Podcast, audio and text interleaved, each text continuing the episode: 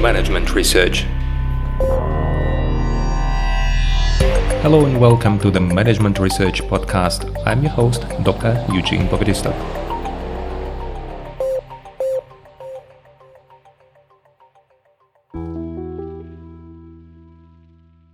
Hello and welcome to the next episode in our mini series on organizational and dynamic capabilities of a firm. In our previous episode, we talked about the environmental dynamism and how to understand whether the environment is dynamic or not dynamic or moderately dynamic. In this episode, we are going to finally talk about how to approach a capability and how to measure it. And there are three things that you have to know. First of all, that how to approach what is the structure of a capability. The second one is how to approach it in a formative way, and the third one is how to approach it in a reflective way. In this episode, we talk about the structure of a capability.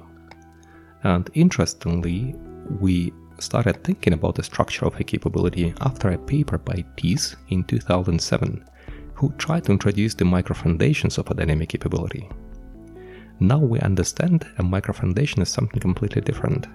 But at that moment, when he tried to introduce this structure into the capability, he thought about the evolutionary perspective on a capability.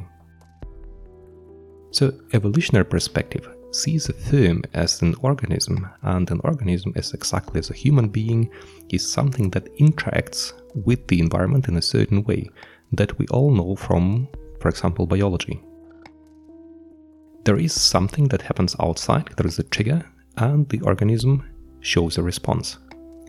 And this is what inspired Teece to think about a dynamic capability that it is a kind of response on the environmental dynamism. So if there is a dynamism, the capability of organization should be activated.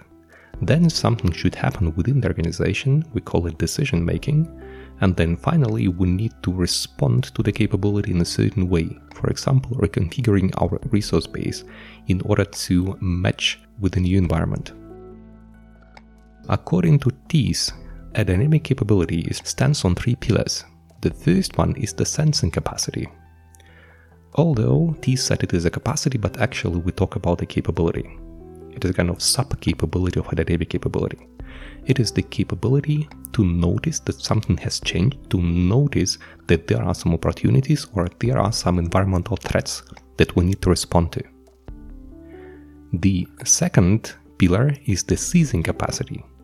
It is a capability of an organization to process the opportunities and threats that we have discovered and make a decision and seize an opportunity to decide what kind of opportunities we would like to grasp to, what kind of opportunities we would like to play with in order to achieve our competitive advantage. Finally, Teece said that after the decision is made, it has to be implemented. So at the end, there is a reconfiguration or transformation capability or capacity. It is a capability to transform or to reconfigure the resource base of a firm in order to, for example, establish new processes, establish new routines, get rid of all routines or adapt the existing routines in order to make them more efficient, more effective.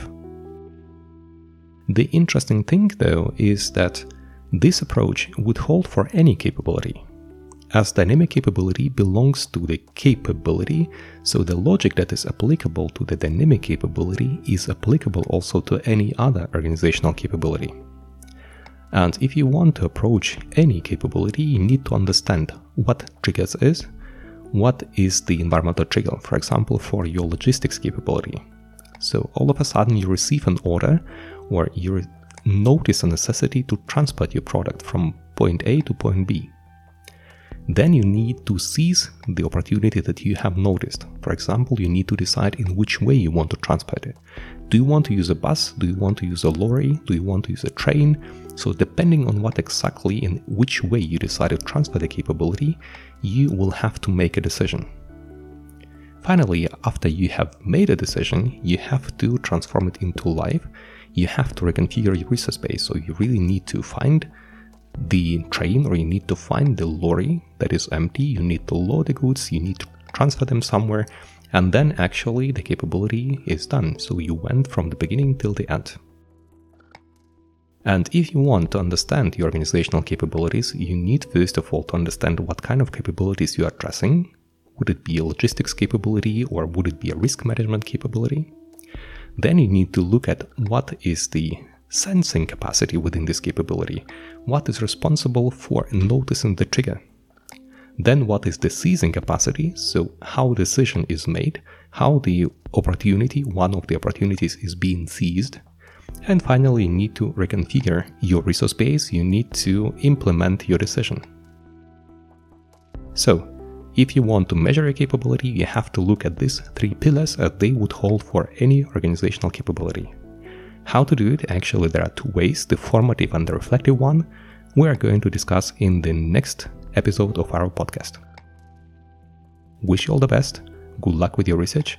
Good luck with your firm, whatever you're doing. Bye bye.